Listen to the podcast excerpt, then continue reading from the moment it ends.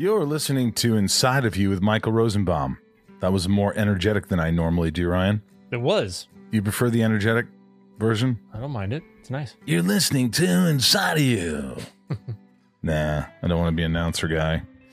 You know, I, I never had a, a, good voice for years. I mean, all of a sudden people saying, "Oh, we like your voice." I'm like, "Oh, all right. Well, thanks, I guess," because I was so used to my voice being annoying and kind of like high pitched. But maybe I started puberty. I don't know the answer. In your 40s? Maybe. You have a good week? Yeah, I had an okay week. How was your week? It was pretty good, man. I'm alive. I'm I'm, I'm doing my gratitudes more. I'm trying to be thankful for more stuff. Um, had a great conversation on Instagram Live last week with a kid, uh, Zach, a friend of mine. His dad's a friend of mine. Um, they became friends of mine. I met him at a con, and he has a bionic arm. He was born without a limb. Wow. And uh, he um, writes a comic book called The Bionic Kid, and he uh, he's only 12 years old. And what a sensational young man he is, and, and great, great family, and so positive, and and just works really hard. And um, there's this company called Limbitless, uh, L I M B T L I M B I T L E S S, Limbitless.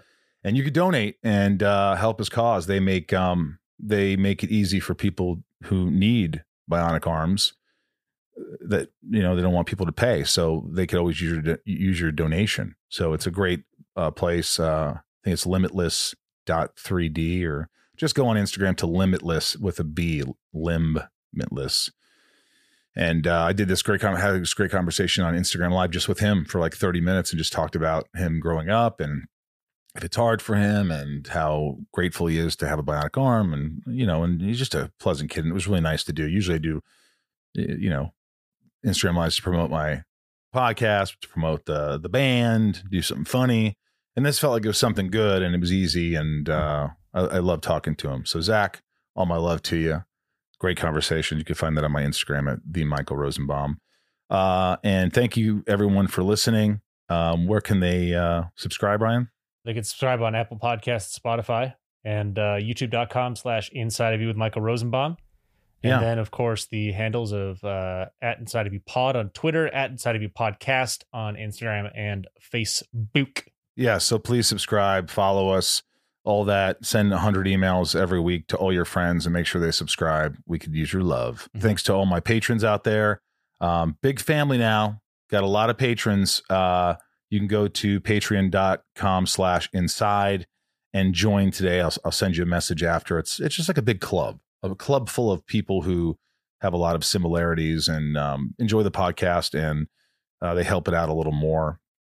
They um, donate and you know subscribe well donate i guess and uh there's a bunch of added stuff you know zooms and uh merch boxes i send and all that stuff. So you guys know the ropes. So uh, what's it called? Patreon.com slash inside and thank you for uh, supporting the band Sunspin. If you want any merch like lunchboxes, hats, uh, beanies, coasters, the the band is Sunspin. You can see my logo shirt right here. It says Sunspin. You can get these sweet shirts. Go to sunspin.com. You can book the band if you want, book a Zoom um, and the Inside of You store where you can get tons of merch like Lex autographs, Lex Luthor stuff, Flash stuff, Lex Luthor T-shirts, which I'm almost out of. In fact, uh, a, a, lady ordered a small, and we don't have any, so I have to now oh, no. be the bearer of bad news. Sorry, I don't have one. I'm wearing it. no, no. um, but uh, thanks, and that's uh, the Inside of You online store, and there's always uh, usually have um, discounts on there. We had discounts the last two weeks, so Sweet. Also, my buddy gave me this uh, bottle of vodka. It's pretty amazing. It's uh, PAPO Papo Joe's, Papo J's, Papo J's Lambanog vodka, detailed 100 from 100% coconut nectar in the islands of the Philippines. Papo J's Lambanog vodka. Ooh. So check that out. He's uh, he's just a buddy. Um, pretty good weekend. I, I, sometimes I just find myself getting overwhelmed, and then I take a deep breath and I say, "Hey, things are okay." And then I think, "Oh, well, you're not on the right meds," or "Oh, you're on this." And I'm like, "No, you're just, uh, you know, you're not perfect, dude." So go out for a walk, have a workout, mm-hmm. disconnect. Mm-hmm. I'm trying. I had some good interviews this last week. We interviewed this one guy who really talked about mental uh, illness, and I uh, can't wait till he airs. Um, talks about having a psychosis, mm-hmm. psychotic break, and that was interesting. Um, last week was Richard Speight and Rob Benedict from Supernatural, And uh, you know, we talk about Rob having a stroke and Mhm. Richard saving his life, and that's just a fascinating story. So catch up on that one. Today's guest is uh, he's become a friend. I think this guy's got a heart of stone, gold, gold, not stone. Jesus, uh, he- A he- precious stone. What you precious, meant. That's what you precious stone. That's right. What's a precious stone? Uh, Silver? like a like a like a ruby, like an opal. Oh, you're thinking that stone. Isn't yeah, that- That's yeah. what I was thinking. Uh, you're right. You're right. Uh, so I'm I'm trying to justify your slip up. Yeah, well, we could just uh, forget I said it and stop dwelling on it. Anyway, you've seen him in Goonies, you've seen him in Rudy, you've seen him in Lord of the Rings. This guy's been everywhere, but boy, does he open up! And I just always enjoy talking to him. And uh, you could, you know, watch this on video um, and watch watch the wonderful Sean Astin. He's uh, he's a terrific man. I didn't know that, but his dad is um, Mr. Addams. He was the original. Uh, uh, Mhm. What's his name? Mr. Addams and the Addams family. I mean, that's as far as I know too. Yeah. Anyway, why don't we waste no more time and get into Sean Astin? It's my point of view. You're listening to Inside of You with Michael Rosenbaum.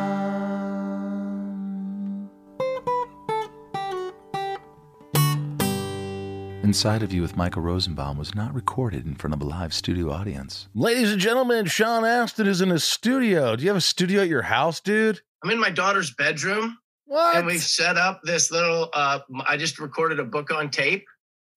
And uh so it was the it's the only room with dead enough sound. So uh she's like, Dad, what are you are you I was like, Yeah, no, I'm doing a podcast. She goes, Can I have my room back? so yeah. So you're in your daughter's bedroom right now. Yeah.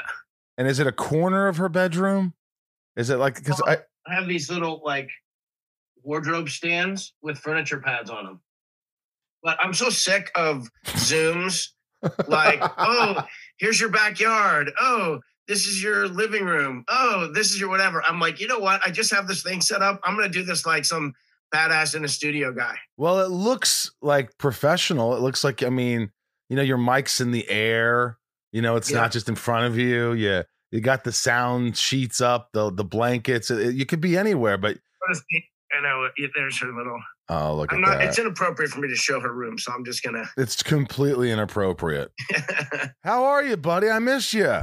I'm so boring. That's what I am. I'm boring now. I miss you too. You look. You haven't changed a bit. COVID hasn't hurt you. Uh, that's not true. I, I had knock on wood. I haven't gotten COVID, but like I was just saying today, uh, Ryan's like, "You look like shit." I go, "Well, you know, I just got off these meds that you know for you know some anxiety stuff, and I got off it, and I, I'm just a little dizzy. I'm like a little bit off, and I just took a big poop, so that was cool. But so, uh, so you're off like if you lay down and then you sit up, you're off, or No, you're it's just, just- like all the time. it's just like you know when I turn my head, it's just a it, it's a second of like it, it kind of comes back to me. But it's When it's, did you fin- When did you finish? Your Uh, two days ago. Oh, So yeah, you're- know, it's kind of an abrupt thing. It was just like a you know, I was on a low dose and it was just like not working. So I don't know how everyone isn't on anxiety medicine. I mean, Jiminy Christmas, this entire planet is anxiety inducing. You know, I- mean, we, at this point, helicopters go over the house low, and I'm like, Jesus Christ, it's over. The incoming is here. Uh, well, I- I'm yeah. sorry that you had that uh, challenge, but you look from my side of things badass as usual. Well, thanks. There's some filters on. No, there's no filters. but like you know, I know we've talked about this in the past, but like. I, I I mean, are you anxious? Do you, are you getting anxiety? Do you deal with it? You take any like uh, Xanax or anything that's like cope with this shiza? I'm, I haven't taken any um any anxiety medicine. I listen. We're all um the mental health situation coming out of this pandemic for every single human being is something that has to be addressed actively. You can't. I don't think any of us. I mean, I saw some show from the 80s. We were sitting watching TV, which is like what we do. And some show from the 80s came on, and there was a scene with a bunch of people in it and I literally had this feeling of like being worried about the people in the room. like all those people are in the same room together. That that's not healthy. That's not safe. You're like that's 1987. you don't have to. So I, I mean, I Yeah. definitely my entire consciousness has has been, you know, re configured or something. So yeah, no, I mean, I, we're it's we're hurting. We're absolutely hurting. There's no question about it. When you say we're hurting, your family's hurting. Yeah, all me, my my fam- my wife seems to handle it the best, but each of the kids, uh, we have three daughters. Yep. We we all go through moments where you're like, "What is wrong with you? What's going?" Oh, like wait a minute. Maybe if it wasn't COVID for the last twelve months, this moment of you know anxiety just has a different word like what is anxiety you know um we we got a um a camper Ooh. we haven't left the house Wait a minute. You haven't left the house since March? in a year No, no, no, no. Come on. You go to the grocery store. no everything gets delivered the groceries get delivered on the step sits out there for a half hour we have we the, my my girls all have um asthma and they all get pneumonia really easy and so their their doctor early on was like you know what you're in a high you're not in a high risk group my wife actually is because she has a thing but um i don't know how much i'm supposed to talk about what they have but the the um they're like you you need to be on the extreme end of cautious. So we Yeah. we took that now uh, and now you know yeah so yeah i have anxiety. Now we're like how, when do we when do you go outside? Every time i see people outside i'm like oh my god what's going on with them? The only time i've gone outside was our car battery when the fires were happening. I'm like if we have to evacuate because of the fires we need to make sure the cars are running. So i had to go out and jumpstart the cars because the battery died and then i would just drive around in circles inside of our little gated community you know for 25 30 minutes watching people walking their dogs without mask and being like like they're vampires. oh, the people without their mask on. Um, so yeah, I mean, and then we got a camper, but uh, I, we had our our former nanny and my and who was sort of functioned like an assistant for us really for a lot of lot of years was um, happy to greet the camper. Deli- when I say camper, I mean like one of those teardrop fits one person guy in Yosemite who's going to be rock climbing outdoor campers, right? Like, not like a. I'm thinking of a big RV, like a camper. no, no, no. This is like pull behind a, you can pull it behind a, a car. It's so small. You can lift it up and move it, but it's got like, you know, all the stuff you'd want. It's got a A stove. s- stove and a microwave and a bathroom and all that stuff, all within, you know, it's like the size of three porta potties, but in a teardrop shape. And we got it because the girls were worried. And this was right when it was happening. This was like in May, right during one of the big, the, the first big peak, I guess. Right. And the girls, we were worried like, okay, the last time we had to evacuate the house, first we spent two days in a hotel. And then we have all these dogs. Oh, that's our, uh, instead of Xanax, we got a puppy. That that calms your anxiety. The puppy. Well, it completely takes your attention away from everything, and they're so cute. So, but once that settles, you have to keep getting a puppy like every six months. What kind of pu- what kind of puppy? I go crazy. I have a two and a half year old in it. Oh, we we this one is a King Charles, uh, King Cavalier, Char, King Charles Cavalier, whatever it's called, Cavalier King Charles Spaniel, and it is so cute. He's like a, uh, she's like a teenager now. She's grown from this to this, and she's. Uh, my wife was up all night with her last night because she must have eaten like a piece of popcorn that she shouldn't have had or something. So that wasn't that wasn't a pretty pretty story. But we have so we have like we have a lot of we we I can't even talk about our dog situation, but we have that's our um. But the camper so it's small enough to fit in the garage, and we we have like a normal two door. You know, the we have two, we have a two door and then a one door, so it's like a, you know. Why but such a small camper? You got three girls. You got a wife. You got dogs. You got. It was a bad decision. It was a bad. Get something bad bigger. You got a little money. I mean, you got three kids, so I don't know how much. Well, but we did. But where are you going to put it? We where are you going to put Your it? Your driveway in front of the house. Let people be No, we upset you live got to. we live on a hill like this, like yours, but like tw- three times as steep as yours. like this. Like if you drop a basketball out of like you get out of the back and you open up and a basketball falls out, you will kill a child on a tricycle at the bottom of the hill. It is It ends it up is at the a- forum. it is a steep. Remember that Bill Cosby routine about go karts? It's like a. do you remember that? Do- do His No. comedy album. It's like his first or second comedy album. He did this hilarious thing about go uh, karts. I don't know. Maybe we're not allowed to laugh at it now, but but Oh, anyhow. you can laugh and at then- it now. But we were we the whole idea of it. Listen, this is like your anxiety. You managed it. What do you mean I managed it? I'm, I'm trying to manage it right now as Yeah, I but- speak to you. but think of the absurdity of how everyone is thinking about things.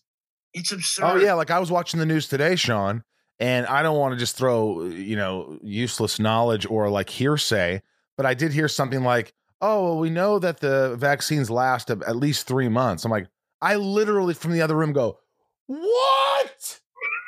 Three months?"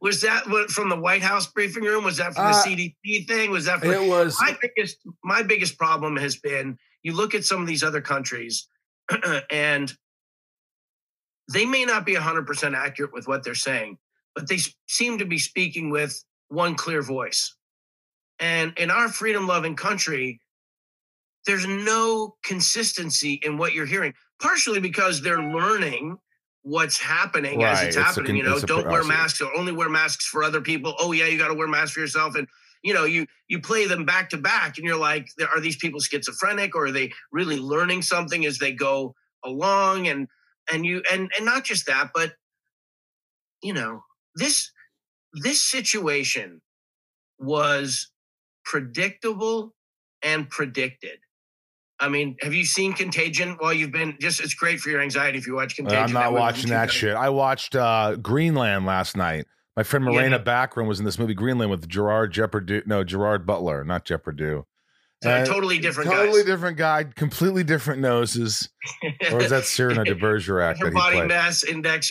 But I watched it and it was like this these meteor falling falling out of the sky meteors and I just was like Ryan, I was like, holy crap! That gave me some anxiety right there. That was enough, you know. That could happen. You never know. You always hear, eh, "A meteor is 400 million miles away. It probably won't strike Earth," and no one gives a shit. They're like, "Oh yeah, whatever." Uh, not listening. I always hear that there's a meteor that might crash tomorrow, and then they and then it passes by. Well, we dodged a bullet with that one, and you're like, first of all, why didn't you? I want to know in enough time to panic. I don't want to like have my. You don't can't- rob me of my panic.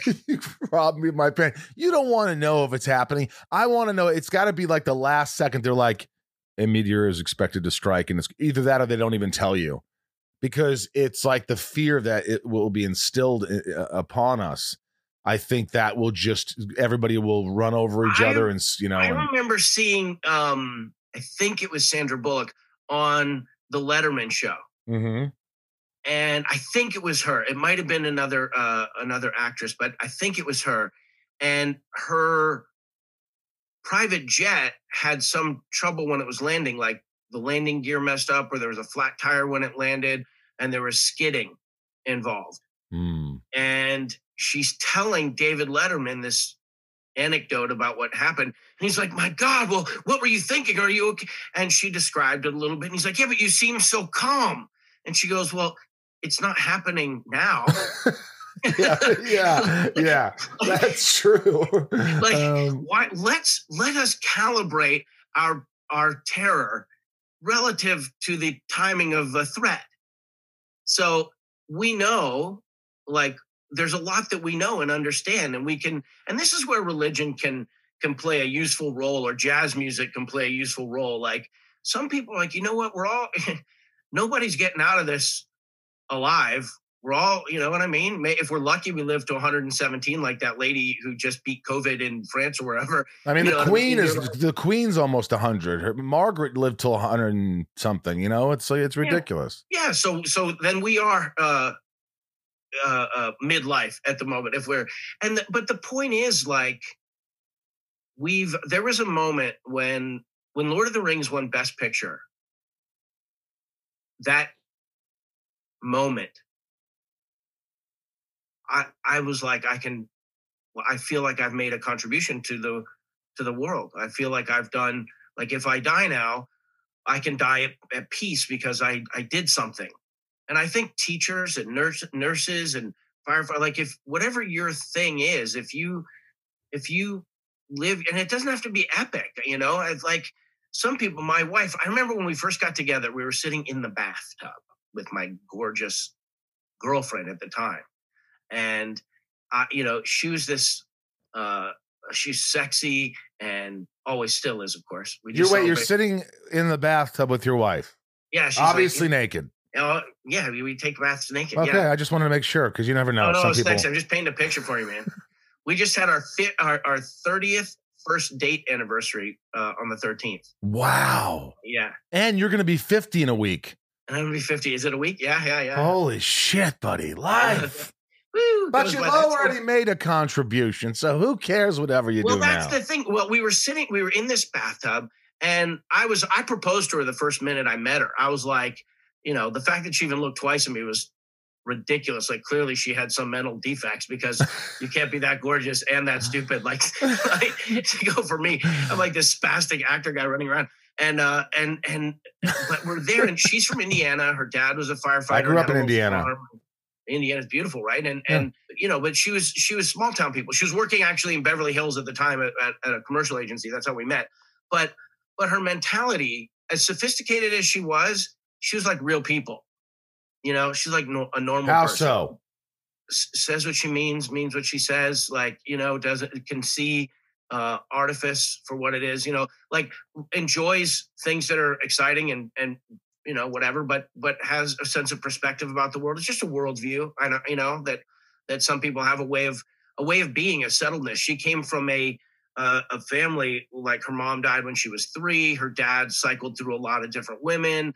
Um, she uh, there was there was a lot of drama in her early life, and it just it just what came out of that was a person who was like, you know what, that that can define me, or I I can be me. You know what so she- though? What I just figured out, what you just said. Her dad died when she was, uh, or, or mom died when she was mom, three. yeah, her dad uh you know was a philanderer you know with women coming in and out and then my thought is then she sees you and for some reason you're already in the bathtub when she sees you and she has she looks at you and says this Yeah, because this guy you have a certain uh, disposition that gives comfort to people you are comforting sean and i think that uh, that's a big part of let me am i wrong she just felt like you are a humble uh, man who could give her other things Uh, besides pleasure I think uh, I was both a, a nurturing type figure, like a stable person, because Yeah. I was all in from the second I met her.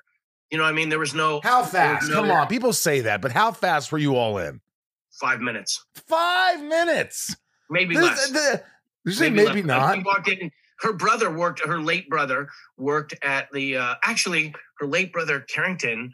That's he painted that. oh wow That's his painting. He was a painter. oh, God, Um, God but he uh, he worked down the hall. She worked in the celebrity side, and he worked in the uh, what non-celebrity side. I don't know, whatever. But um, he came in like five minutes after we met, and she said, "This is my brother Carrington." And I stood up and said, "Carrington, it's a pleasure to meet you. May I have permission to marry your sister?"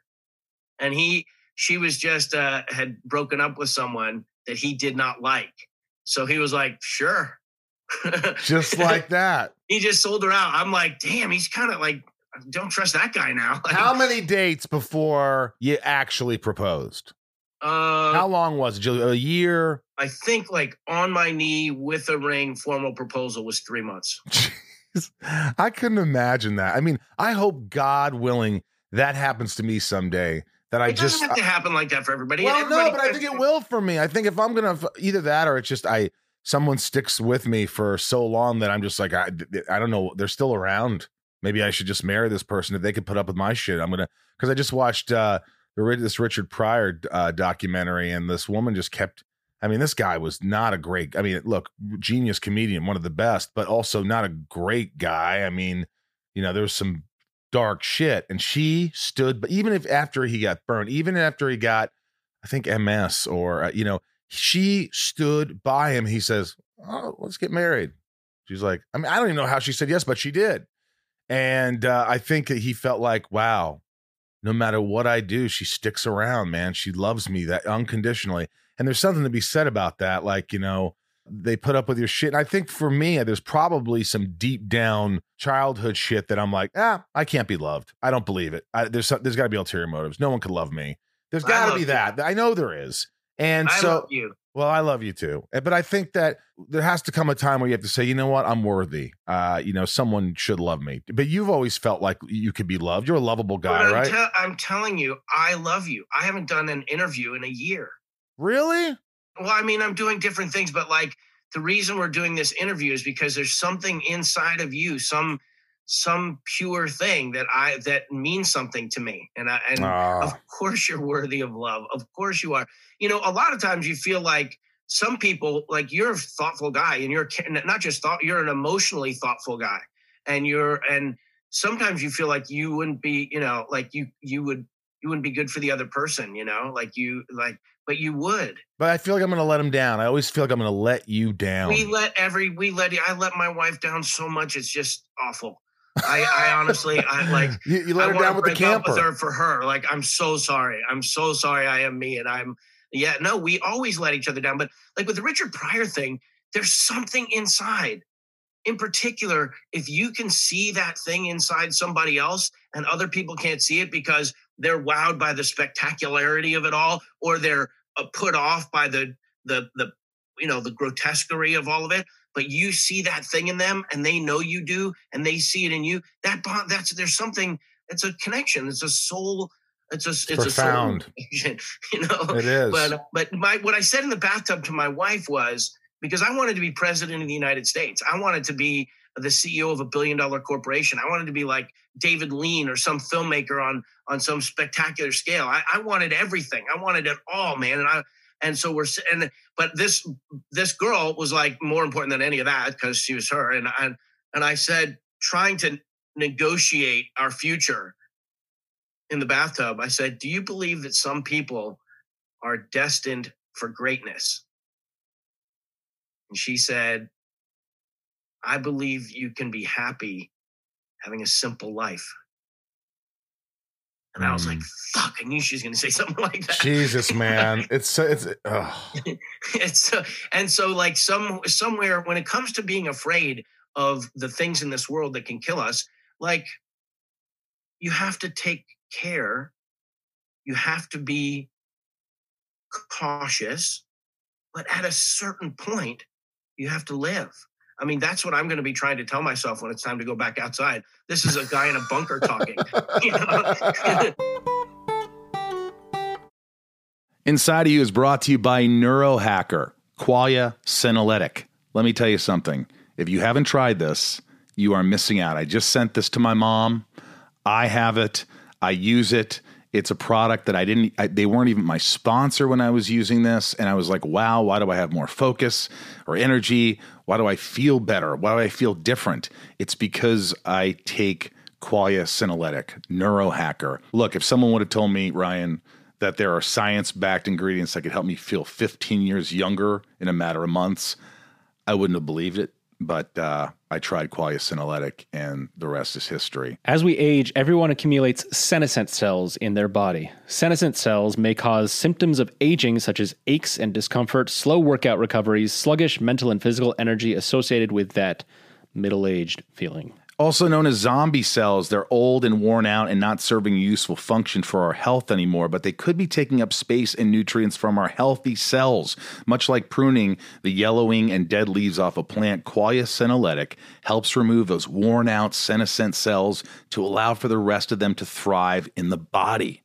And you just take it two days a month. The formula is non GMO, vegan, gluten free, and the ingredients are meant to complement one another, factoring in the combined effect of all the ingredients together. And Neurohacker Qualia Senolytic has a hundred day money back guarantee. Oh, I have I have more energy. Uh, I feel younger. Uh, I'm more productive. I will tell you that I'm more productive, and uh, I feel like I have uh, you know I'm, I'm I'm more enthusiastic about my life. I definitely feel that, and uh, for me, the aches and pains are less lessened by this. So that is a real important thing for me. Help resist aging at the cellular level, folks. Try Qualia Senolytic. Go to neurohacker.com slash inside. Neurohacker, N E U R O H A C K E R. Neurohacker.com slash inside for up to $100 off and use code INSIDE at checkout for an additional 15% off. That's neurohacker.com slash inside for an extra 15% off your purchase. Inside of You is brought to you by Neurohacker, Qualia Senolytic. I just sent some of this to my mother, and she's starting to notice the differences. Hmm.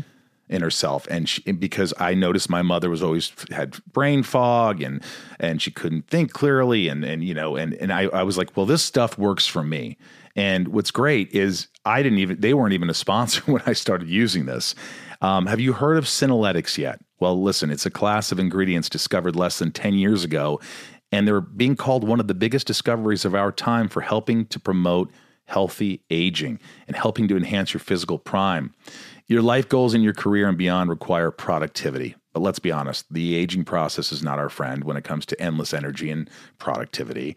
That's why I use Qualia Senolytic.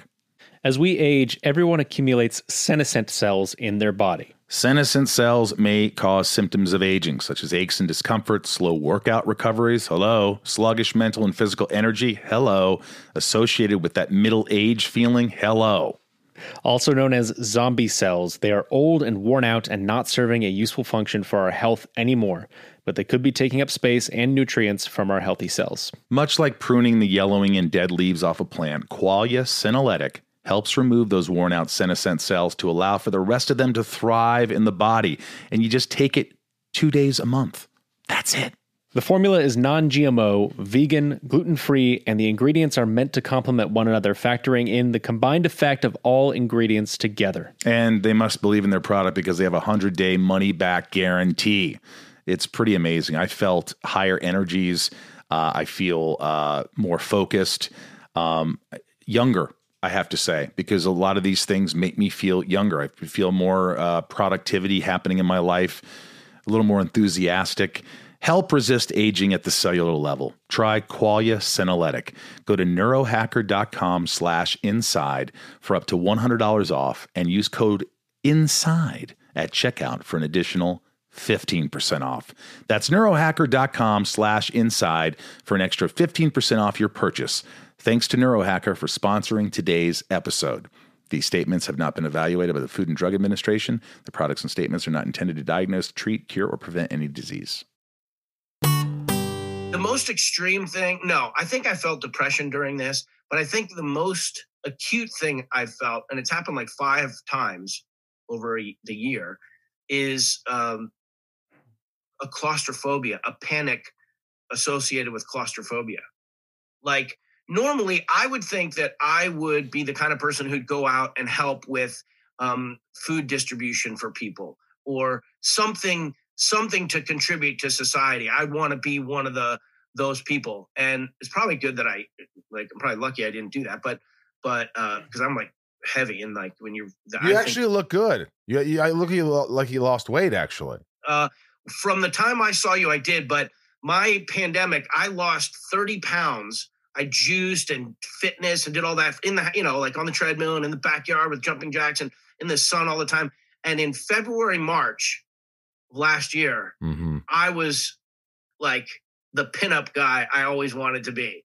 Oh, I remember then, you were like really rocking it. Yeah, and then came May and June and July, and I hadn't eaten any sugar, no refined sugar at all, because it's sugar is my heroin. The until July, and then the second I ate sugar, starting in July, catastrophic. It was a catastrophic. Yeah. It was a systems failure. Uh, well, I've, I've, been doing that, Sean. I've been. um I never was a sweets guy. I was like, I don't really buy sweets. I'll eat chips, but I won't eat sweets. And all of a sudden, the last few months, the whole Girl Scout cookie shit, you know, people are like saying, buy that. So I'm like, of course I will. And then I'm not going to eat them. I'll give them away. And then the mints, you can't not eat the mints. And then you got the peanut butter cookies, so you throw them in the fucking frizz, freezer or fridge, and they get real hard. Who eats the cr- coconut ones though? Nobody's gonna eat those. No, no, the co- no coconut. But then all of a sudden, you're like going, then I'm ordering um, post-mating Jamba Juice smoothies. I'm like spending $18 to have something delivered. I'm like, what the hell are you doing? And it's like Sugar City. Today was the first day I had a trainer come. He stood outside the garage outside and just told me what to do. And it was hard. Maybe that's why I'm a little lightheaded today, but uh it is it's it is did so you eat? Did you eat food? Yeah, I did. I had a big breakfast. I had eggs, bacon, and and uh, I cooked myself some eggs, bacon, perfect, and toast. Yeah. Perfect workout food. No, I wouldn't say. Well, bacon probably not. What's wrong with Egg, bacon? Maybe it's, protein, but eh, but like right before you worked out. No, right after. Oh, okay. Oh, okay. So you were carb loading up or whatever. Well, uh, yeah, man. I mean, like I had a donut and I had like you know I had grapes and I I don't know why I feel like shit. I had positional vertigo once.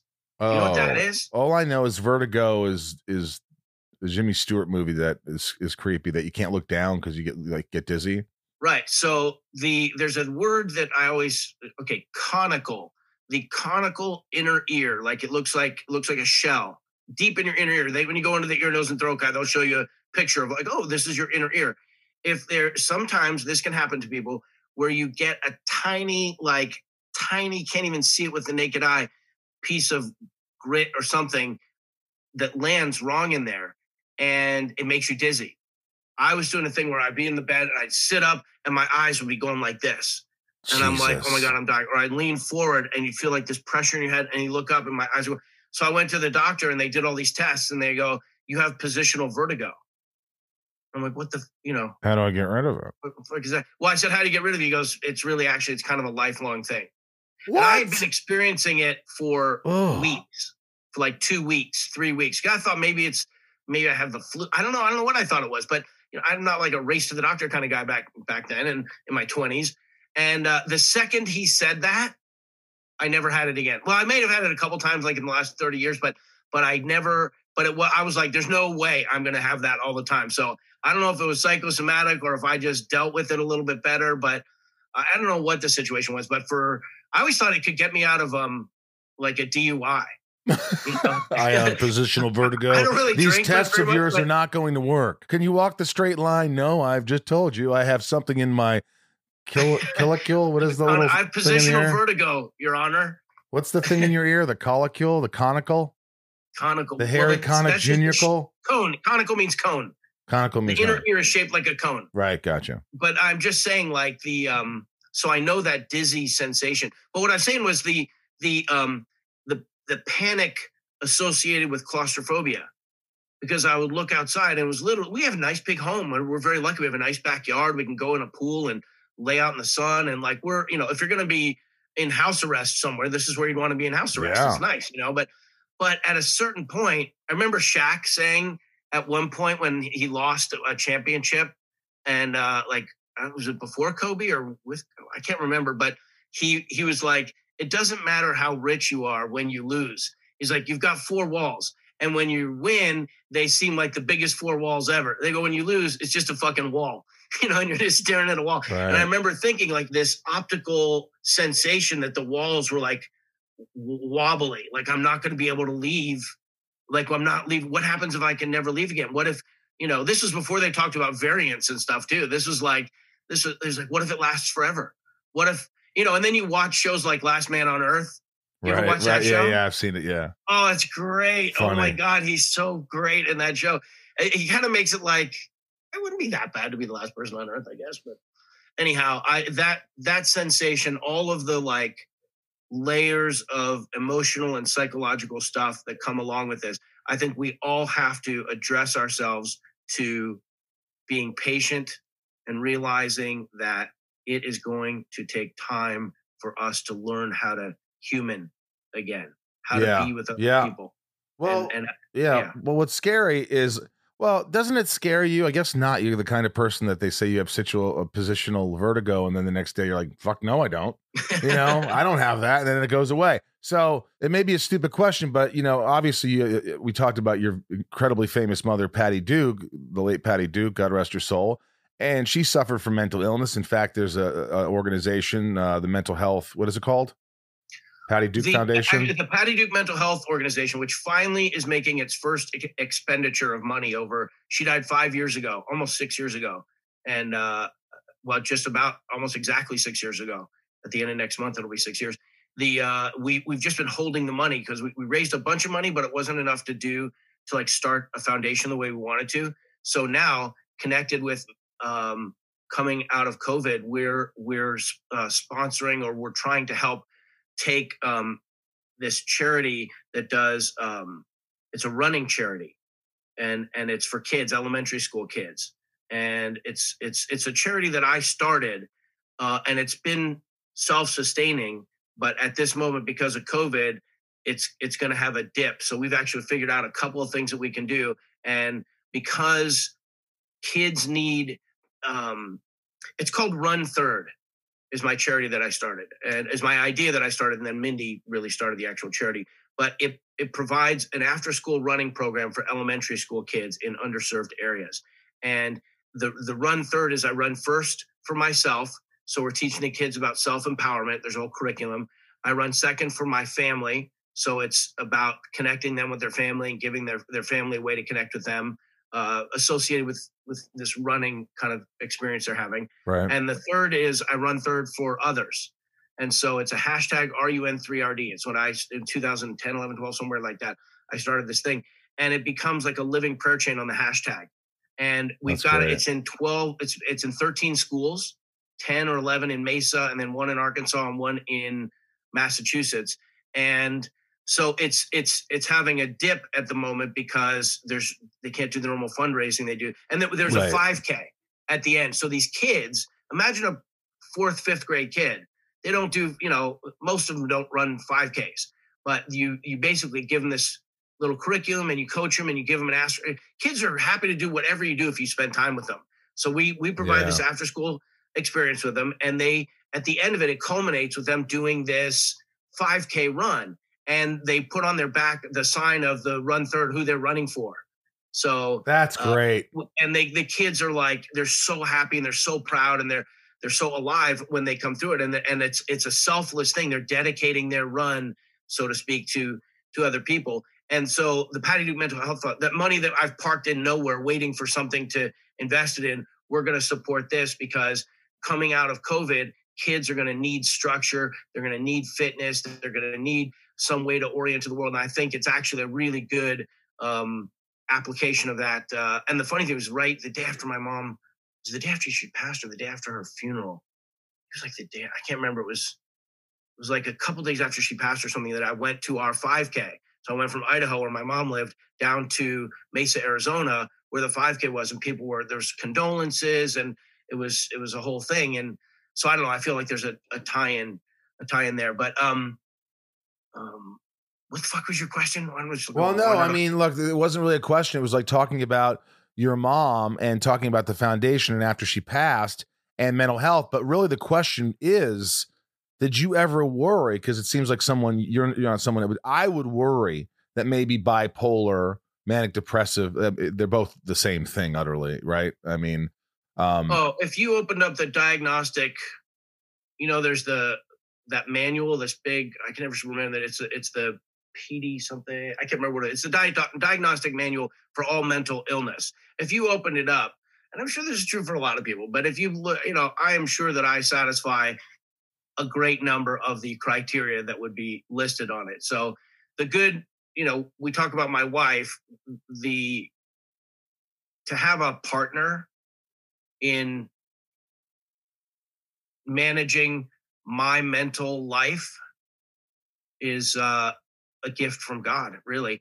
And then, you know, yeah, is just very aware of me and my life and my history and just keeps keeps an eye, keeps an eye. And then the other thing I was saying was that we have kids and it is a hereditary uh situation. You know, the thing about the conical thing, just going back for a second about doctors, they're, they're they are not very conic, very conical. Very No, I conical. just want to say something about that diagnosis. Their jobs, doctors' jobs, are uh, constantly under threat of like the liability that they live under. Everything they say could ruin their career, their practice, their financial Right. life, their kids' fortune. So doctors generally will lean on a more severe interpretation of what uh, you know uh, uh, you know um, just they, they give you a harder diagnosis than so to a lot cover the bases. yeah but i mean you're like oh, well it's a permanent thing well it wasn't permanent but you know what i can never say to the guy after five years you never said that it was still going to be with me after you misrepresented Right. You said something And you said it would I go mean, away. How many girls do you know who are like i was told i could never have children Yeah, true. right right Or, well, people like you, you can you'll never walk again. right And then they walk. right If anything, it gives you uh, what's the word? ambition or or no, not hope. I mean, that would be a hopeless thing to hear. I mean, Oh, you'll oh, never oh, walk I you again.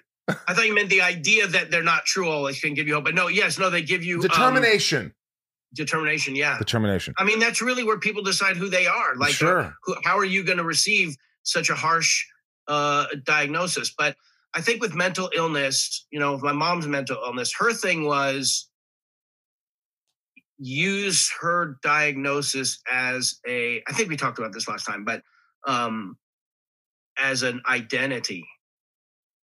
Like, who are you? Are you the person who behaved badly on a few sets and in relationships and had a reputation for being volatile? Or are you a person who is a champion for something that you've overcome? So she chose she chose that one. So Wow. we all pick what we want our narrative to be what we want our relationship to the public to be. And um, so i've always engaged the mental health bipolar discussion from the point of view of someone who grew up from a family member as a family member. Survivor in a way, right? I- you know that's a word. Yeah sure. I, I don't like that word for me. I don't like it for me but i certainly understand it. Um um i mean that word is we're, we're very aware of that word in modern culture right now because of the kind of the women's movement you know has advanced so significantly in the past few years. Um and being a survivor is like a new it's a new it's a new word in the vocab it's not a new word but it's gained real currency lately so i wouldn't use it for me and with my mom sense but yeah i mean it's i think it probably is appropriate because you know it's it was there was like we talked about it it was it was hard. There were really really really hard painful tragic violent like bad times as a as a as a kid but no what i'm i'm just saying like i've i haven't wanted to talk about uh bipolar relative to me personally i haven't wanted to say like that's my identity that's who i am that's my experience Yeah. I've been more than happy to because my mother, for herself, chose to make her experience, her diagnosis, her recovery, her advocacy. She made that a very public thing. She wrote books. She made a movie. She was she was on talk shows. I mean, it was her her raison d'etre. You know, it's why it's who she was. It's what she wanted her legacy to be. I that I don't want or need that to be my legacy. What I what I'm happy to do is travel around the country and speak to groups about bi- bipolar disorder um, from the perspective of a family member. But you know, anybody who knows me, who- who's experienced me in my life, is like, oh, okay, you know, Wait, wait, Uh, wait, wait, wait. When you say okay, are you saying okay as if you might, not that you diagnose yourself, but when you read about things, you think there's a good chance that I probably have it and I'm working on it and it's a constant battle and something you don't really talk about. sort of. I mean, uh, any commercial I see on TV for any ailment, I'm sure I have that ailment. You know? we always do that. I'm like, Like, oh my God, my hair was flaky. I'm sure I have it. I Oh my know. God. I don't know. Fibromyalgia is, let, let me tell you, that thing is always on CNN. They must pay, if they would just not do ads, they'd probably save millions of dollars. But honestly, I, I look at the fibromyalgia and I look at it and I go, fatigue, constant fatigue. I'm like, oh my God, I, I, I got the physialgia. This show is sponsored by BetterHelp. I don't know how many times I have to talk about this, but it's so important. If you're sitting there right now and you're stressed or you're anxious or you have a lot on your mind and you just bottle it up and you don't know what to do, it's going to come out and it's not going to come out in great ways all the time. Um, BetterHelp has helped me substantially. Ryan here have been using it for a while. And I, you know, don't you notice when you don't use BetterHelp, when you don't have therapy? Oh, the weeks where I miss a session, of course, yeah. yeah it's just it's it's it's like the more you talk about something even if you don't think you have anything to talk about things come up and it puts your mind at ease. And we all carry around different stressors you know big and small. And at times we keep carrying them around rather than processing them and letting them go. When we keep them bottled up it can start to affect us negatively. Therapy is a safe space to get things off your chest and figure out how to work through whatever's weighing you down. Therapy from BetterHelp is helpful for learning positive coping skills and how to set boundaries. It empowers you to be the best version of yourself. It isn't just for those who've experienced major trauma, it's for all of us. If you're thinking of starting therapy, give BetterHelp a try. It's entirely online, designed to be convenient, flexible, and suited to your schedule. Just fill out a brief questionnaire and get matched with a licensed therapist and switch therapists anytime for no additional charge. I think people think, oh, what if I don't like my therapist? If you don't, you switch them. It's that easy. Get it off your chest with BetterHelp. Visit betterhelp.com slash inside today to get 10% off your first month. That's betterhelp, H-E-L-P dot com slash inside. Inside of You is brought to you by Nutrafol. Nutrafol is the number one dermatologist recommended hair growth supplement with over 1 million people seeing thicker, stronger, faster growing hair with less shedding. And look, hair thinning impacts a lot of us, myself included. In fact, over half of us will experience hair thinning at some point in our lives. It's not only common, it's normal. Join over 1 million people who are doing something about it with Nutrafol. Nutrafol helps support hair growth from within by targeting possible key root causes of thinning: stress, hormones, environment, nutrition, lifestyle, and even metabolism. Does the craziness of everyday life leave you stressed and shedding?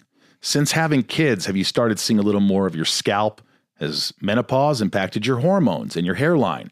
When it comes to thinning hair, there are many possible root causes at play, and Nutrafol helps address them through a multi-targeted whole body approach. While many supplements rely solely on ingredient studies, Nutrafol clinically tests final formulations to ensure their efficacy. In Nutrafol's own clinical studies, 72% of men saw more scalp coverage after taking Nutrafol men's hair growth supplement for 6 months, and 86% of women saw improved hair growth after taking Nutrafol women's hair growth supplement for 6 months. While many supplements rely solely on ingredient studies, Nutrafol clinically tests final formulations to ensure their efficacy. In Nutrafol's own clinical study, 72% of men saw more scalp coverage after taking Nutrafol men's hair growth supplement for 6 months, and 86% of women saw improved hair growth after taking Nutrafol women's hair growth supplements for 6 months. Take their hair wellness quiz at Nutrafol.com for a personalized hair health plan based on your specific possible root causes. With Nutrafol, getting help building a hair growth routine is simple. Purchase online, no prescription or doctor's visits required. Free shipping and automated deliveries ensure you'll never miss a day.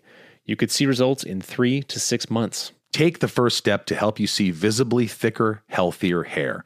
For a limited time, Nutrafol is offering our listeners $10 off your first month subscription and free shipping when you go to Nutrafol.com and enter promo code INSIDE. Find out why 4,500 professionals and stylists recommend Nutrafol for healthier hair. Nutrafol.com, spelled N-U-T-R-A-F-O-L dot com, promo code INSIDE. That's Nutrafol.com, promo code INSIDE. What I'm saying for me is that that's not a diagnosis that I want to make a part of my identity. I hear you. I don't.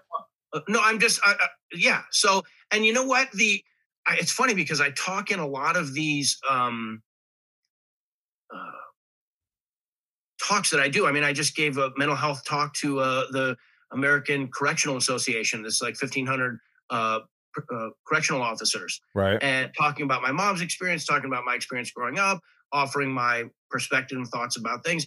And and one of the things that I talk about is language and how and and and and how language is i mean the mental health field the psychiatry in particular uh, has come so far. I mean my mom's thing was we have to destigmatize and you even see it now that nfl football ad was so great about you know destigmatizing it and everything else. But in a in a um, not but also in a way that project of destigmatizing has worked in a lot of areas maybe not in all areas but you know if you go to if you go to indiana where my wife is from people are more than comfortable talking about their medications you know and oh i've got to go to cvs to get my medication oh i have and and somehow it's like it's a little bit more socially acceptable now for people to use that phrase and that that should be encouraging to anybody who has an issue that like oh there, there's a lot of places in this world you can go where you are uh where where where someone with that diagnosis is fully understood and accepted to be a total human being and it's not going to uh, limit your your life. And that's exciting. That's, that's- exciting. that's exciting. It's thrilling. But the vocabulary of psychiatry actually, in a lot of ways, is meant to be used between physicians and uh, between physicians and the drug world, in pharmaceutical world, and the nursing community and administrative people. And there's a lot of people for whom the the vocabulary of mental illness is really efficient and you know proper and throw and everything else but it totally fucks up a lot of people you know actual human beings who are actually being diagnosed because in a lot of ways it's like uh it's like a death sentence for people it feels It's like, a that. brand, like branding. You know, it's like this is this you're labeled. This is who you are. well that but also just just you know they they uh they call one of the words is uh well patient you're a mental health patient but you're also uh they use the word sufferer. Oh this Mm. person's a mental health sufferer. And you're like jesus christ how's anybody supposed to develop like wellness in their life if they're constantly thinking of themselves indefinitely as a patient or indefinitely as a sufferer? Like that vocabulary is not helpful that people It is not. nec- Sufferer is not something people want to associate themselves with. I, No, I am and- a sufferer. And survivor and recovery. And like those words can be very, very helpful and very empowering and very useful, uh, particularly at certain phases of people's uh, discovery of their own like wellness strategy. But um, but for a lot of people, it makes it so they don't want to get a diagnosis. They don't want to go to the doctor. They don't want to consider uh, the types of medications that might be available to them. They don't they don't want to consider because they just don't like the vibe. And to me, the community could do itself a, a big service by acknowledging that its communication skills are like the lagging uh, thing in their in their Component, right. progress. And so what I was saying was in terms of stigma, it actually is still there in a way. Like in in Yeah. in, in uh, if you have your druthers, pick that diagnose, you know, talk about that diagnosis or not. Um, I get a lot of positive feedback when I say to people when they ask me what you're asking me, like you don't have to, and relative to my kids, relative to anybody, you don't have to tell anyone what your diagnosis is. You know, first thing, the, the willingness, the bravery it takes to to put yourself up for some kind of evaluation to see if if some sort of diagnosis is, you know, appropriate for you. That takes courage. It's terrifying for people to do that. Um, and then, but doing that and then getting the diagnosis, that's just the doctor's half of the equation. You have to accept the diagnosis. And if you're willing, you know, uh, uh, uh, if the diagnosis isn't right for you and you don't accept it, you know, good for you that you went through a process where you are more armed with information than you were beforehand. If you get a diagnosis and you're willing to accept it because it's helpful to you, uh, then that's great too. yeah, But, I then, agree with but that. then when it comes time to sharing your process and your experience, some people aren't like us. Some people don't feel good. Some some people's work environment, for example, is not conducive. If you were to, you know, you may be legally protected, but it might make people uncomfortable because they have some who knows what. So you people have to decide for themselves if and when they seek a diagnosis, they get a diagnosis, they accept a diagnosis, and they share a diagnosis. Each one of those things, guess who's in charge? The guess who's the boss of each one of those moments? You. You're the boss of your moment. You get to say whether you're going to go get a diet, unless you, you know, you find yourself uh, in that situation because of circumstances that you were unable to control. But, but, um, but choosing to get a diagnosis, getting the di- and by the way, it takes a lot of people. It's much, much faster now. I don't know what the, the newest statistics are with the Psychiatric Institute of America or whoever. Uh, I'm sure it's within like 18 months or something like that, but I, that's just me spitballing. But it used to be when my mom was alive, when she was in in the mid 80s, it would take like eight years to get an accurate diagnosis. Eight years My God, of suffering yeah, until that's that's you shit. be, and you know, by the way, doctors can be assholes. You know, doctors can be, and you you, you never want to um push away the possibility that someone could get help from a physician or a psychiatric professional, but they've come a long way too. they used to be real assholes. It, like as a class, maybe not totally, maybe I was insulated from it, but my experience of people was that they were so arrogant and condescending and dismissive and un, you know, uh, unpleasant, unsupportive. Yeah, unless it was in their way, you know. And and now I've seen I've seen physicians by and large now what I've been exposed to, and it's anecdotal, so people have to make up their own minds and choose their own thing. But like there is some humility that has worked its way into the system Absolutely. because now people don't have the same their education the physicians their education um there's so much that they don't know and that they don't understand and it's obvious to anyone that they don't know and they don't understand it that it's like well this is what we do know. This is what we do understand and we want to help you with this but there's a lot of stuff we don't know. So i find that humility when it's expressed by physicians terribly reassuring because i'd much rather have somebody tell me that they don't uh, that they don't know something rather than hedge or fudge or use their personality or intimidation or something like that um, you know to to compel me to do something or to obfuscate the fact that they aren't on 100% sure footing with what they're saying. You're on point today. You're you're very passionate and fiery about this and i like it because you're passionate very passionate about it and i really i appreciate that. Listen this is called uh, shit talking with sean astin. I like that kind of ron- goes with your name shit talking with sean astin. My wife would concur. These are questions from my patrons uh, rapid fire, or you know, if you really want to uh, go a little longer, feel free. But it's rapid fire. Sophie M, if you could have Yes. 50, 50 first No. dates, which I know you were in, what would your ideal date be to do over and over? Sit in a bathtub with your wife. that's where, where i went that's right where i went That's where I went with your wife. uh, I mean, with you and your wife. I mean, honestly, wait. I, this is true before uh, COVID's uh, missing year. Um, oh, there's something else I want to share with you, but um, uh, a date.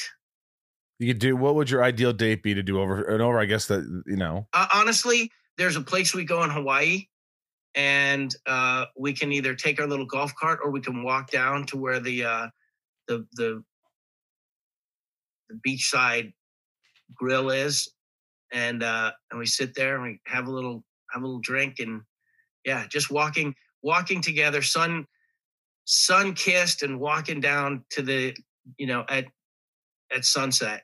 You Yeah. just got warm and fuzzy. Yeah, Thinking I of your wife so after bad 30 right now. I'm, years I'm, of I'm getting off this marriage. call and I'm like, we're going to Hawaii. You're gonna go either in the bathtub or to Hawaii. Maybe just take the bathtub. There's a bathtub in Hawaii, just so you know. Oh, Probably. Oh, there's one other thing I want to tell you. yeah, go ahead. So COVID, there's like epochs, the guitar period. I got better at the guitar. Not enough. I thought about bringing it in here, but not enough to bring it in here. Play But- something.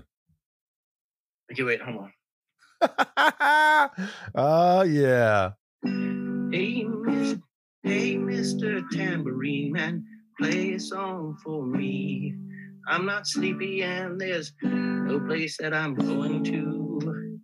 Hey, Mr. Tambourine Man, play a song for me. Anyway, I love it though. It's sweet. I you know you you enjoy it. I could see you enjoy playing guitar. You keep doing it. Play play more. but um, um, um, um, uh, so there was that. Then my union got into a. Uh, there was a whole thing with uh, stuff going on with the union business, and I got deeply invested in that for a couple months.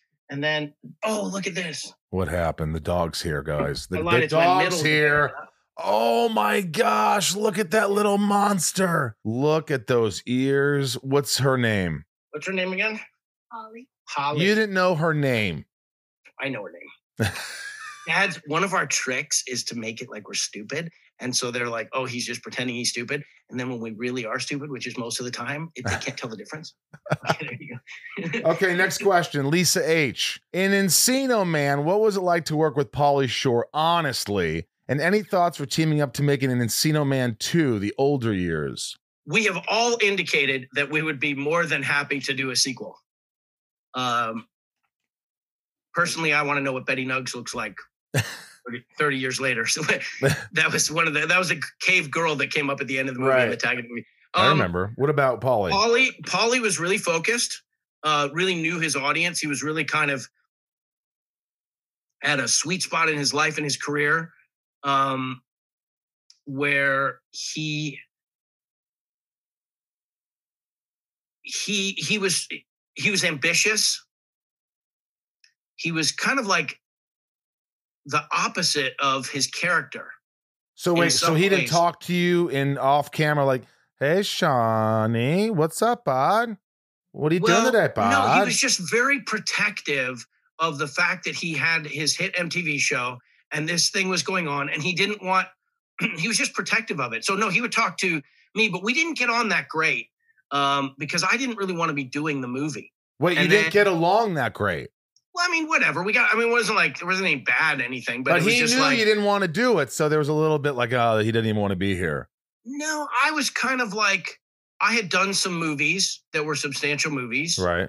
Like what? Besides Goonies and Rudy and uh Well, I did Memphis Belle. and They're Memphis not necessarily substantial in re- like histo- on the historical Memphis record. Belle's a big cinema, movie. but Memphis Belle was a movie that I did that was, I think, kind of an important movie. It was uh, Yep. uh, kind of a love letter to veterans of the the air war in Europe, and um, it was David Puttnam, you know, who was who did Chariots of Fire and and The Mission. It was a you know, very like memorable movie, but he, but you didn't. It took a lot to get you to do this scheduling, and you, you weren't as passionate. So there probably was a little bit of animosity or whatever. I get it, right? not animosity, just You like, how I thrown that it. word at you? I just threw it out like you're like, yeah. it's No, we, we, like we just we, we just were like on different pages. But like like Brendan Fraser and I would play video games in the dressing room. awesome. We'd be like, and cut, and we'd run to the dressing room and go in the dressing room and play a video game. you know, like uh, we were we bonded like that. Um, later in life and times, Pauly and I, I think like we I, we like each other. Like we're we're I think we'd be happy to be interacting together. And I think I my I appreciated who he was and what he was doing at that time, but it just was not my scene. I'm just not the like guy's gonna like play a bunch of college campuses and you know talk about you know and just be hitting on all kinds of girls and I don't know. It just wasn't my it just wasn't my vibe. But I got why it was why he had the audience. I got why it was fun and funny Right. for him. I just was it was me. I was the problem. I was the problem. Maddie S., you've had an awesome career playing the underdog, morally good characters. If you could choose, what type and or characteristics of a villain would you love to portray on screen? Um, maybe the vulnerability. You know, it's a really weird thing when someone can kill people and yet they're you're like you feel for them. You're like, wow, that's coming from a place of pain. You know, because mostly you just think like shoot that person and, and get them out of society. Right. But if you're if you're uh if you're an actor and you're studying like what goes into uh, a villain, um, I mean, I don't know, I don't know, maybe I don't know. That's just the first thing that occurs to me is that you know uh, uh, most actors who play villains tell you that they've got to find a way to find something about them to connect with, and uh, and uh, I think that that vulnerability, that sense of or or or um injustice. I'm like a I'm like a an injusticeaholic. If I see injustice anywhere, it makes me so upset. It makes me so Good. even like a kid getting bullied or the country getting bullied or whatever it is, I it just it just makes my blood boil and I and I so uh, you know to have a baddie who would feel a righteous sense of indignation and like they're doing what they're doing because they were wronged and they feel like it's the right thing to do. I don't know. And then you know usually there's some grotesque perversion inside of them that is makes them a villain. But um, Rosie. yeah, but I like Rosie asks this. You always play great roles, sweet roles, guys you like.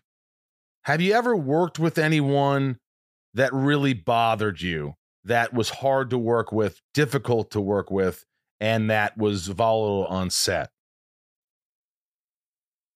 there's one actor who there's only one time I ever walked off a set. Like I'm a professional. My mother was a professional. You know, she she taught me at 8 years old and 10 years old, you know, how to hit your mark and can know where your light is and know your lines and be better for the other person off camera than you, you are on camera. You're on camera. Like just the kind of nobility of professionalism and that's that's what i've always uh it's always been in my soul even when i even when i'm cocky i still think i have that somewhere but but uh there was this one actor who was playing this like tortured angry person and there was a scene where there's a group of people on one side and that person on the other side. I don't want to des- describe it too specifically, but um, the person with a prop, they they used the prop violently too much. Like they were not careful. The thing shattered and could have gone in people's eyes, and it was like unprofessional. And I walked over to the director and I just whispered to the director, "You better handle that." And the director looked at me like, like I don't understand what you're saying. I was like, "Did you just see what happened?" He goes, "Yeah." I said, "Are you going to address that?" And he goes, "I think it's great stuff." I said, "Bye," and I walked out. And he chased me down the street to the thing, and and uh, he said, "I don't understand. I don't understand." I said, "What just happened was unsafe." I was like, "In order to work in an environment, it has to be safe." I was like, "So instead of punching you in the fucking face, I decided to walk away and let you continue your unsafe behavior without me." I'm so sorry. I'm so sorry. I didn't understand. I didn't. Did you see it break? Yes. Did was it planned to be broken? No. Could that chip have hit that person in the face? Well, could it? Yeah, I guess it could have. Yes. Did you ask that person if they felt that could have gone in their face? Uh, go ask them if they felt that could, if they were scared. You, eh, eh, there's, we're actors. You, you know, there's, there's a way in which we are, you know, our fear. We tap into genuine fear for it to work. But the kind of fear that comes from, you know, an out of control actor breaking something and almost injuring somebody is uh, not okay. So I walked out.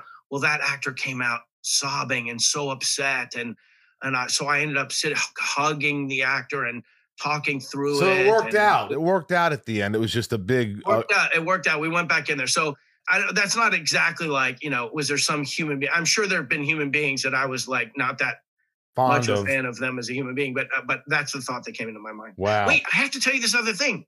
The third Mm. epoch, the guitar epoch, Okay. union epoch.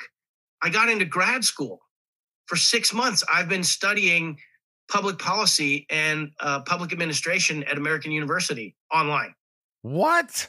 Are you taking classes and getting grades? Are you doing well? So far, but this interview is putting me behind. So no. Gee- what a dick. I love it. Uh, well, hey, no, th- yeah, no, I'm doing well. It is the hard. It is incredibly hard. It's much, much, much, much harder than I ever thought it would be. My my brain is constantly being just bent in ways I didn't. I mean, one class was uh, um, uh, administrative law. I did two months of administrative law, reading probably 120 cases of uh, Supreme Court decisions Oh my god! Like, wow. and, and and writing about it, and then studying, you know, all about yeah, all CBS that stuff. So it's- it's been- 1973. it's something I've always wanted to do. It's something I don't think I probably ever. The only time I ever got close was when I was doing Stranger Things. I had such a small part in it that I was um, I was uh, studying for the GRE, like at my hotel room, day after day after day, waiting to go to work for ten minutes, and uh, and then I got a job that took me out of the country, and I couldn't, I didn't fall through with it. So this actually, in a way, the pandemic has provided an opportunity for me that is a lifelong dream. Dude, I'm proud of you. That's awesome. I could see how happy you are doing it, which makes me incredibly happy. All right, this is it, man. This this is, these are rapid now. You just answer them quickly. Here we go. Last few. Uh, shit talking with Sean Astin. Leanne, when my brother was 18, he was diagnosed with bipolar disorder. I had no idea what that was. I read your mom's book, A Brilliant Madness, really helped me gain perspective and understand my brother and his struggles a little better. So that was just a statement thanking you. Mm, well, yeah, amen. I thank her too. I've had so many people say the same thing to me. The big this isn't rapid fire, but the biggest one was at a nursing home where my uh or, or- or retirement home, I guess, um, where my wife's grandfather was. We went to visit him, and when I came out of his room, this nurse saw me. Barely any time to, to register who, who who it was, the human that was in front of her, but she locked eyes on me, and then she almost like physically collapsed, and I had to like grab her so I was like holding her up, like your knees are shaking, trying to hold this lady up, and uh, she's sobbing, and she basically said the same thing that that she just that said. Uh, was it Leanne? What was her name? Leanne, yep. Yeah. So it um where it was her father who was suicidal and and he had a crush on my mom on her TV show in the 60s and he gave her gave him her book and he read the book in one sitting and stood up and said I, I don't I, I want to live I want to live now. So but you know that book was a in our family it was this the cause of a lot of uh, Sturm und Drang. Is that the word? The German word? There's a lot of hassle. I'm a People Jew. not I don't know if that's the Brothers word. were not happy. Dad was not happy. It was. It was. There was a lot of stuff in it that people didn't like. Um, but then over time, that pain from inside the family kind of went away, and this is the legacy of that book. Is it, it helps people, which is amazing. Maya P. Rapid fire. What's your proudest moment as an actor? The one moment that pops in your head when when they got Best Picture, Lord of the Rings. Was that it? Yeah, on, on the volcano in the Lord of the Rings. Yeah. Yeah. But that was a lot. A lot went into that moment. But yeah, I mean, like a lifetime went into that moment. But as the as a you know, I also the root movement of Rudy, where Rudy gets uh, accepted into Notre Dame. That was a huge breakthrough for me. Huge breakthrough. If it wasn't for that, then the Lord of the Rings moment uh, would not have been the same. Beautiful. Mary B, your last visit inside of you really touched my soul. People say that nice guys can't make it in Hollywood. You seem nice enough. How do you keep balanced? How do you keep from straying from your moral center? And you've answered that in so many ways. So, in one sentence, how could you sum that up? Uh, you got to know your way back to your moral to your moral center. Everybody, nobody lives pinned in a moral certainty. So my wife I love it. shows me, shows me the way back to it. Find your way back. Find your way back to your heart. Do you know that song? Uh, yeah. There, there's another song that is one, one of my favorite songs on this thing. Go on. You have one more question, right? Uh, yeah. I mean, what you do to stay a, a positive, Ray H. I mean, you know, obviously, you know, you're with your family, you're doing this new thing online and uh, doing something you've loved. So it kind of you kind of answered that one. My Nika- wife has this philosophy. You know, her knee. She has a knee problem. She's needed a knee surgery, maybe a full knee replacement, since before COVID. So her entire COVID has been limping. And but she says that she makes a conscious decision, and I've seen her do this. There's times, you know, imagine she's got four kids, our three daughters and me, and dogs, lots of dogs, and it's like she is she's the gravity, she's the center of gravity for our family. And uh, but it's not always easy and it's not always fun. Uh, and she, you know, the help she gives to the girls with their homework, with their studies, their online studies, um, is incredible. And she says that she makes a conscious decision in the morning when she puts her feet on the ground that it's going to be a good day. That is very important. There's many times where I just go, Hey, I have these little signs next to my bed that says, breathe. It's okay. Life's good. You only get one. Let's go. Fuck it. I'm with I'm withdrawing your privilege of having anxiety for one year. You're Michael. saying that I You're- can't. You're I- not allowed. You can have a little bit of anxiety, but when you reach a certain ceiling of it, Sean is there going, "It's not today." You're not to you know what? that. I'll probably think of that now. I'll probably think, oh, you're getting anxious. I'm like, no, Sean wouldn't allow that. You're allowed to be who you want to be, but I just, you are such, your Don't say it. soul so good, dude.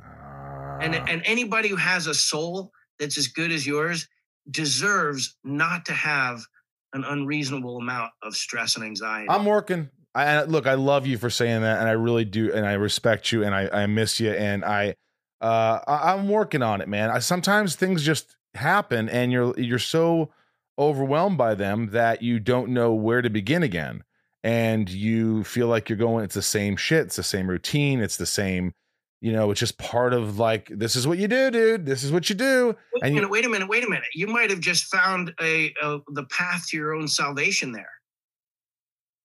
You just said you don't know where to go to begin again. Where can you go to begin again? What's a reliable place for you to go to begin again? If you can figure that out, Oof. then everyone gets overwhelmed. Everyone has, you know, problems and whatever. But at the moment where you go like, wait, I got to know where to go again, have a place. you know what that's brilliant that is brilliant i'm gonna find that place because uh let me tell you something man. This is the end of this podcast but i will say i feel better than i did when we started. I felt like i don't know if i could do this. I'm really not in the mood. I'm a little lightheaded. I just feel tired a little you know whatever. You know i get in my head. I I just felt like shit. And then after talking to you for 30 minutes the first 30 i, I completely had a shift. Did you notice my shift ryan? It just if you watch this video again, you'll see the shift from because you comfort me, man. I love you, man. I love you too. Hey, give me a little Dizzy- made up. dizzy is you just have to feel like a jazz musician. Go with to- it. You just have to feel like a jazz. you're 'cause there's- high. You know I mean? Yeah. Hey, real quick, play an end outro to this was inside of you with Michael Rosenbaum podcast with Sean Astin. Just make up Oh, okay. something. This was inside of you. This was inside of you.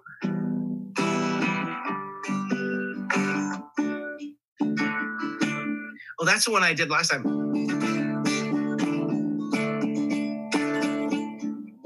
I like that. This has been inside of you.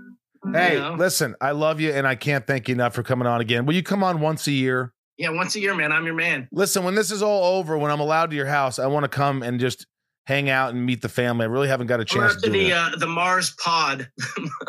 this is like I I feel like we're living in one of those biodomes that they set up. Like, can the astronauts survive for a year? In the yeah, so come on out to our dome. See, there may just be bodies. It may not even be. That, that sounds appealing. All right, I love you, buddy. Thanks for allowing me to be inside of you again. Love you, brother. All my love to your family, and keep Right. doing that course. I love that you're doing that. I'm gonna get a degree, baby. I'm gonna get a master's are. degree. I just, uh, what, what, can you say about this guy that hasn't been said? I mean, he's just he's done it all. He's he's a and he's a What a family man. career! Seriously, And he just stays so humble and sweet. I was looking over here because this is where the Rudy poster used to be. Oh yeah, the Rudy poster, but then I But no, turned it into horror movie posters now. Well, it you got a theme, which is fine. Yeah, But that's yeah, that's where If you check it out on YouTube, you'll see that I have a Lost Boys original poster signed by um, Kiefer and, and Jason, and Evil Dead signed by uh, uh, Bruce Campbell, and a Fright Night poster signed by the director Tom Holland. I just love movies and love horror, and some people make fun of me for having these things, but Kurt Russell signed my The Thing and Escape from New York posters. Aliens poster signed by the cast. I think these are cool things. You may not. You may think you are a dork, Rosenbaum, but you know what? You're jealous. that's it.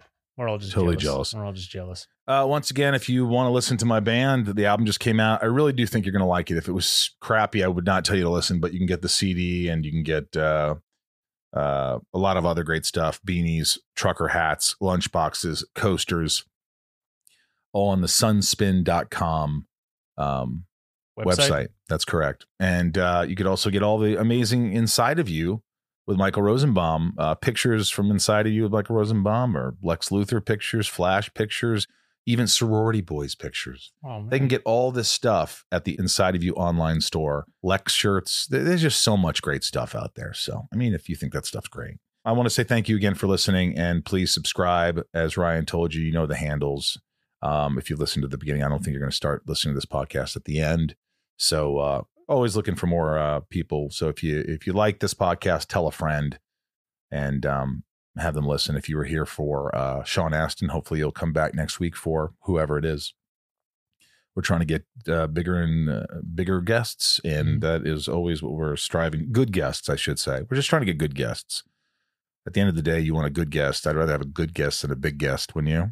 Yeah, but you seem to you, you you've done a good job, especially lately, of like getting getting it out. Like if if there's ever any doubt in anyone's mind that like oh, you know, you you you find the angle and you, you get in and you really do.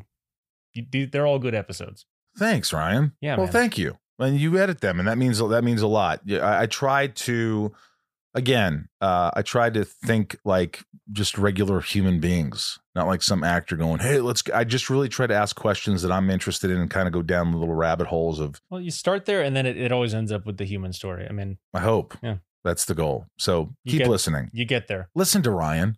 Will you listen to the boy? It always happens. Yes. the goods are in there. They're The- always in there. the goods are in there. The goods. Well, I uh, I appreciate that. I appreciate all the letters that you guys write me on hello at insideofyoupodcast.com. Um, they're awesome. I read them all the time. If I don't respond to you, I just I don't respond to everybody. I can't possibly, but I read them and I'm touched by them. So if you want to leave any messages, hello at insideofyoupodcast.com, I believe it is. Mhm. And you can leave messages there. Sometimes people say, Oh, I just made an order, but uh, I gave the wrong address. I'm like, well, chances are I didn't look at that in time and I sent it to the wrong address. So I don't know what to tell you. Sometimes I send free stuff. Uh, there was a smudge once, little smudge. But the Not dude's a collector. I got it. So I was like, look, send it back. I'll give you some extra goodies and stuff. I'll I'll sign it. I'll make it better. I mean, then they could just clone you. They could just take your DNA, hmm just take your little fingerprints. I always That's try to it. I always try to do the right thing, right? I always try to make everybody happy, and that's my problem because I can't make everybody happy. You can please some of the people some of the time, a few of the people a few a few of the time, but you can't please all the people all the time. That's just the No. way it goes. No. I don't know. Uh, again, my patrons who make this show possible in so many ways. First of all, thank you, Westwood One. Thank you, Ryan, for amazing editing and engineering. Bryce for producing and really sticking with me, sticking with me, guys. Uh, I appreciate it. I love the podcast. A lot of people really love the podcast. So um, I want to thank those guys for sticking with the podcast. My patrons, if you want to join Patreon, again, patreon.com slash inside. I'll message you back as soon as possible. Uh, here are the wonderful uh, top tier patrons who I send them merch every three months or every four months, and I, uh, you know, write little personalized notes, and um, hopefully they're enjoying their time as a top tier patron. Uh, and also, thank you for coming to stage a few weeks back and supporting the band. We play every last Saturday of the month, 2 p.m. and 6 p.m. Pacific Standard Time show. Uh, here are the patrons Nancy D, Mary B, Leah S, Trisha F, Sarah V, Little Lisa, Yukiko, Jill E, Brian H, Lauren G, Nico P. You can see them right here. They're on YouTube. Look at this. It's just amazing technology. Wow. Uh, Robin S, Jerry W, Robert I, Jason W, Apothian, Apothian, Kristen K, Amelia O, Allison O, J, Allison L, Jess J, Lucas M, Raj C, Joshua D, Emily S, CJP, Samantha M, Jennifer N, Jackie P, Stacy L, Carly H, Carly S, Jan S, Jamal F, Janelle B, Carrie B, Tabitha 272, not to be confused with. Uh, t- t- 273. That's correct. Jesus. Ashley Ryan, Kimberly E, Mike E, Marissa N, uh, Eldon Supremo, Dan, Jack S, love you, Ramira, Beth B, Santiago M, Sarah F, Chad W, Leanne P, Ray A, Maya P, Maisha C, Maddie S, Kendrick F, Ashley E, Shannon D, Matt W, Belinda N, Kevin D- V, Kevin V, James R, Chris H, Osbjorn. Osbjorn, Osborne, Oh, Osborne, Amy C, Dave H, Samantha S, Spider Man Chase, Sheila G, Ray H, Alyssa C, Tabitha T, Misha H, Tom N, Henry S, Katie F, Liliana A, Michelle K, Hannah B, Michael S, Talia M, Luke H, and here's the last patrons John S, Andrew T. Can we have music, please? Claire M, Liz J, Laura L, Chad L, Rochelle E, Nathan E, Brandel, Taylor K, Neil A, Marion E, Meg K, Janelle P, Dan N, Jennifer J, Wayne M, Diane R, Ojeda, Lorraine G, Olga C, Corey M, Carrie H, Veronica K, Big Stevie W, and Kendall T. Those are the top tier patrons. Uh, and I thank you for the continued support and love. And I hope you're continuing to love the show. And um, I try to message you when I can. It's it's it's not easy. Let's do a YouTube live soon too. We Got to play some music in a request line. So my patrons, make sure you come to the YouTube live. Right now we only get a couple hundred where you'd think all the patrons would come to it, but they, they're busy. They have things going on in their lives. People got stuff to do. People got shit to do, man. Uh, thank you for allowing me to be inside of each and every one of you from my home in the Hollywood Hills of California. I was trying to do trumpets, like the show tune. Keep, keep doing it. I'm Michael Rosenbaum. I'm Ryan Tays. Yep, that, and uh, we love you guys. And we will wave to the camera. Hey, thanks so much for uh, joining me on this Tuesday. I know you guys are busy or whatever day it is on your way to work, on your way home. If you're having a tough day, I wish you the best day. I hope it gets better. It will get better. Um, we got to make the most out of this uh, life that we're we're given, and uh, I appreciate everybody um, and all their support. Thanks. Welcome to Talkville. The Ultimate Smallville Rewatch Podcast. Guest star Sarah Carter as Alicia Baker. Although I didn't really work with her a lot. But Tom did, and they had some real big smoochy scenes. Yeah. Can we talk about that? Could there be any more sex? What was a three page makeout scene that just kept going? Good Lord. We get it. They have chemistry. Jump in now or catch up on any of the past seasons of Talkville on YouTube or wherever you listen.